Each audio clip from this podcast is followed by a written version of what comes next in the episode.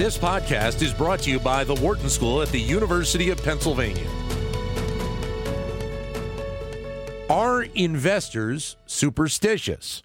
People start the new year making resolutions that they say they'll follow to improve their lives. Many people give up on them quickly, but there are those people who believe in them and do them every year due to the level of success. Athletes are as well. They stay in a pattern that works for them when the results on the field prove positive. But can the same be said about investing when most people in this area believe that dividend growth is predictable? Maybe they are when you look at history, but also maybe they shouldn't be considering it an absolute. Jessica Wachter is a finance professor here at the Wharton School and has looked into these areas, and she joins us here in studio. Good to meet you. Thank you for coming in. Hi, happy to be here. Thank you. So, w- what got you interested in looking at this area of research in the first place? Well, so I've long looked at financial markets from a rational perspective, a purely rational perspective. And then eventually, as I developed more theories and those theories were tested, I came to see that it would be very difficult for the purely rational theories to explain some of the facts we see about financial markets. So, how superstitious do you think investors truly are around some of these these uh, these sales? Well, it's hard to say exactly how much to put a number on it at the at the present point, um, but I think there's no question that investors are superstitious. Um, I think there's an open question as to how much something that we would call superstition influences stock prices on, say, a daily basis. But the fact that investors exhibit superstition, um, that's pretty non controversial. I'll just give you a quick anecdote as an example. So, um, so many people know about uh, Black Monday, October 19th, 1987, and how that was yep. the largest uh, stock market drop in history. What many people don't know is that there was also a very large stock market drop on the one week anniversary of Black Monday. And so, how would you possibly explain that? Right. So it's it's almost as if, well, Monday came and people were worried that the same thing would happen again. So, do the those types of, of, significant events, and you can think about Black Monday. Obviously, I think a lot of people would also think about the recession, you know, a little over a decade ago, as being impactful and maybe impacting the way people think about some of these ideas. Correct?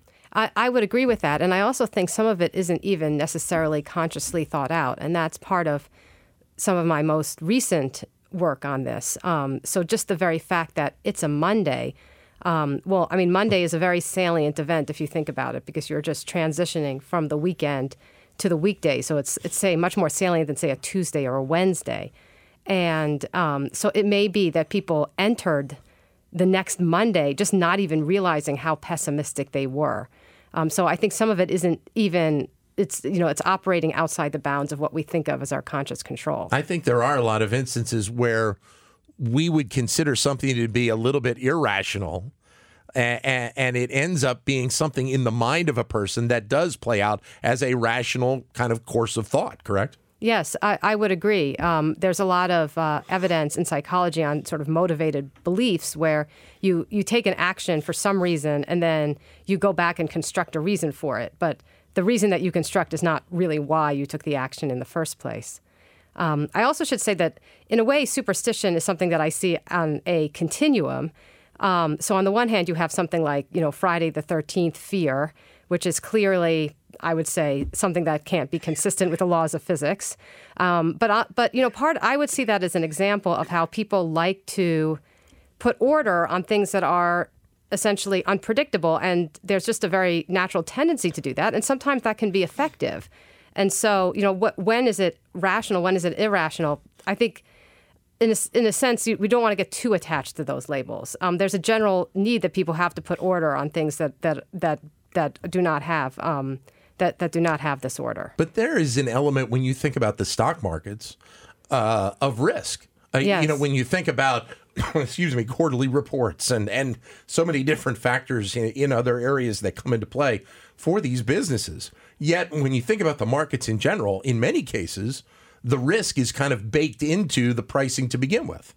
Uh, I think that's true, absolutely. Um, and so the question is sort of, you know, is there too much risk baked in?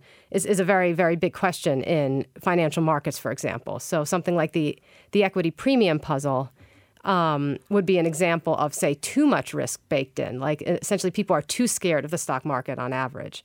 Um, but what I was saying before is that a lot of these um, something like it being a Monday, often we are cued by our environment in ways that might be optimal or might have been optimal through most of human history, but are perhaps suboptimal when it comes to investing. And so that's why I don't necessarily want to call everything that you might say is superstition to be irrational. Some of it is just you you know you're used to doing things a certain way that's worked well keep doing it that way that's mm-hmm. perfectly rational so how does the, this this mindset also i would be interested to know inf- impact some of the companies themselves, and, and, maybe even thinking about the trading houses that are involved in the process of, of of the trade process throughout the course of time as well. Um, absolutely. I mean, I think there's there's even evidence that um, professional investors are not immune to this. Um, so, for example, there's a there's a well-known study that if you take professional investors um, and you show them uh, a history of, say, this, a bad stock market event versus a good stock market event, and then, say, ask them questions about a lottery, um, the ones who've seen the bad stock market event actually exhibit more risk aversion. Um, so I think um, you you would cer- certainly expect to see this um, in the domain of decision making, even with um, uh, sophisticated investors, um, and even within companies. Are there times where the investor may see an event occur and they they take the opinion that it is to a degree a one-off. You know, they don't expect it to be something that is going to be the norm in the process, and that may that may impact their thinking about whether to invest or not invest. Um, for sure. So I think a major question that anybody faces when you see something surprising, when you say you're looking at a company and you see it, you see a um, earnings report and it was surprising in, in some way. And so, one question that you're faced with is is this a permanent change or is this a temporary change? And that's a very difficult question. And so, we know from studies that investors tend to um, underreact often to earnings, uh, to sort of new, these numerical earnings reports, which produces um, momentum um, over, say, something known as earnings momentum over, say, a three month horizon. And so often I think people do look at, say, a positive earnings surprise, think of it as a one off, but actually the data say otherwise. And so that deciding whether something is one off or a persistent process is really, really tricky just as a statistical matter. And there's plenty of evidence that people get it wrong. Is the general thought process around the stock market one that positive returns are going to be more prevalent than, than negative returns. And, and then again, that impacting that mindset of, of of whether or not to to go ahead and invest or not. That superstition. If you have that mindset that in general it's a positive thing, you're more willing to to jump on it. Or if you believe it to be a negative thing, you're more willing to stay out of it a little bit. Yeah, I think that's absolutely true. So another line of research says that people's experience with the stock market.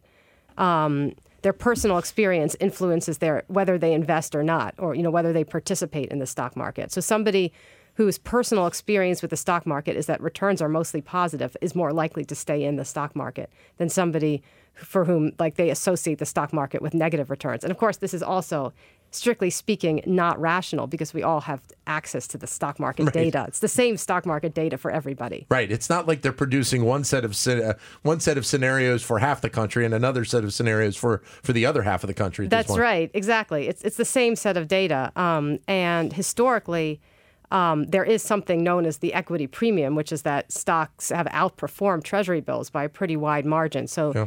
the bigger puzzle is often the people who don't participate in the stock market, given this. Of course, we never know in any one year how the stock market's going to do, um, but there is this you know fairly robust finding called the equity premium puzzle. But is there the percep- perception, and, and obviously we're right now in a time where we have seen the market uh, grow significantly over the last few years, coming off of the recession, and we really haven't had another pullback on, on Wall Street. And I'd be interested to know how that length of time that we have had right now may play in a role into the the thought process of investors of saying yes or no. We want to we want to uh, dive into it further, or we want to pull back as well. Um, yeah, I think that's that's a very interesting question. Um, so you might think that, uh, so I, I think that people do extrapolate to a certain degree. So if you've seen a stream of positive returns, you may be more likely to think positive returns are coming. There, there is evidence, survey evidence that this is the case, and also in terms of mutual fund flows, there's some evidence for this. And so people do seem to extrapolate. It's actually not correct to extrapolate, and if all all else equal, it seems like periods of high valuations in the stock market are followed by periods of lower than average returns. Right. Um, but I will also say that timing the stock market is something that is pretty hard to do. But how much then does something like probability play in to the mindset, to the thought process uh, of the investor? Thinking even if there is a a 20% chance of something occurring, how that will play into that decision process. So ideally, in some ideal rational world, probability should be everything, right? People should Right. say, well, here are the different scenarios, and here's my kind of the value that I would attach to these different scenarios. So, for example, if somebody's risk aversion, risk averse, then they um, would be more, um, in a sense, concerned about losing money. Um, uh, though, of course, you should um, in a rational world, you're just concerned about the amount of money, not gains or losses, which is a separate area of interest. Um, I think it. I think that it's not just about probabilities. It seems is is I guess my response to that. Um, it seems like people um, people may not either. It's not just about probabilities, or people or people are judging these probabilities in a way that don't seem to reflect the actual probabilities we see in the world. How much does then the the the level of rationality or irrationality in this process play out as well? Do you think? Well, I think as an example of um, the level of rationality or, or irrationality, it is a well-known fact that on a purely statistical basis, you can there's there's predictability in the stock market, and I think that that's that's pretty hard. It's hard to make money off of that predictability, but you can you can test it statistically. It's there, um, and um, to me that that is a sign that people um, of essentially of investor irrationality and that kind of irrationality being important. Um, so when I say irrationality, it's versus a perfect, some kind of perfect benchmark. Right. Um, so I want to be a little bit careful with this because it's not it's not clear whether there's really anything that we can do about it, either sort of on a policy angle or um, you know, and really sort of an education level because we're, what we're attempting to do is value a company far into the future. That's a that's a very difficult question. So if people if people make errors in that um, relative to some perfect simple world that economists construct, that's not that hard to believe. It's the harder question is how do you correct those errors? In- terms of the research that you have done in this area, I'd be interested. Where do you where do you take? What are the next steps in the research in, in looking at this? Because I find it as something that has some great value for the mindset of the investor and for the mindset of the companies that are involved as well in, in trying to get more of an idea of of where where the the impact really lies.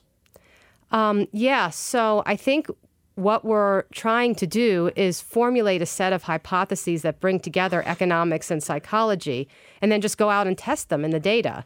Um, and the hope eventually is to come up with a coherent theory that incorporates some of the really robust findings from psychology um, as well as um, the findings in economics. which which is an interesting uh, uh, dynamic at play there because I think many people wouldn't necessarily associate one with the other, but there is obviously quite a bit of crossover in, in many instances. Correct? I, I absolutely think so, yes.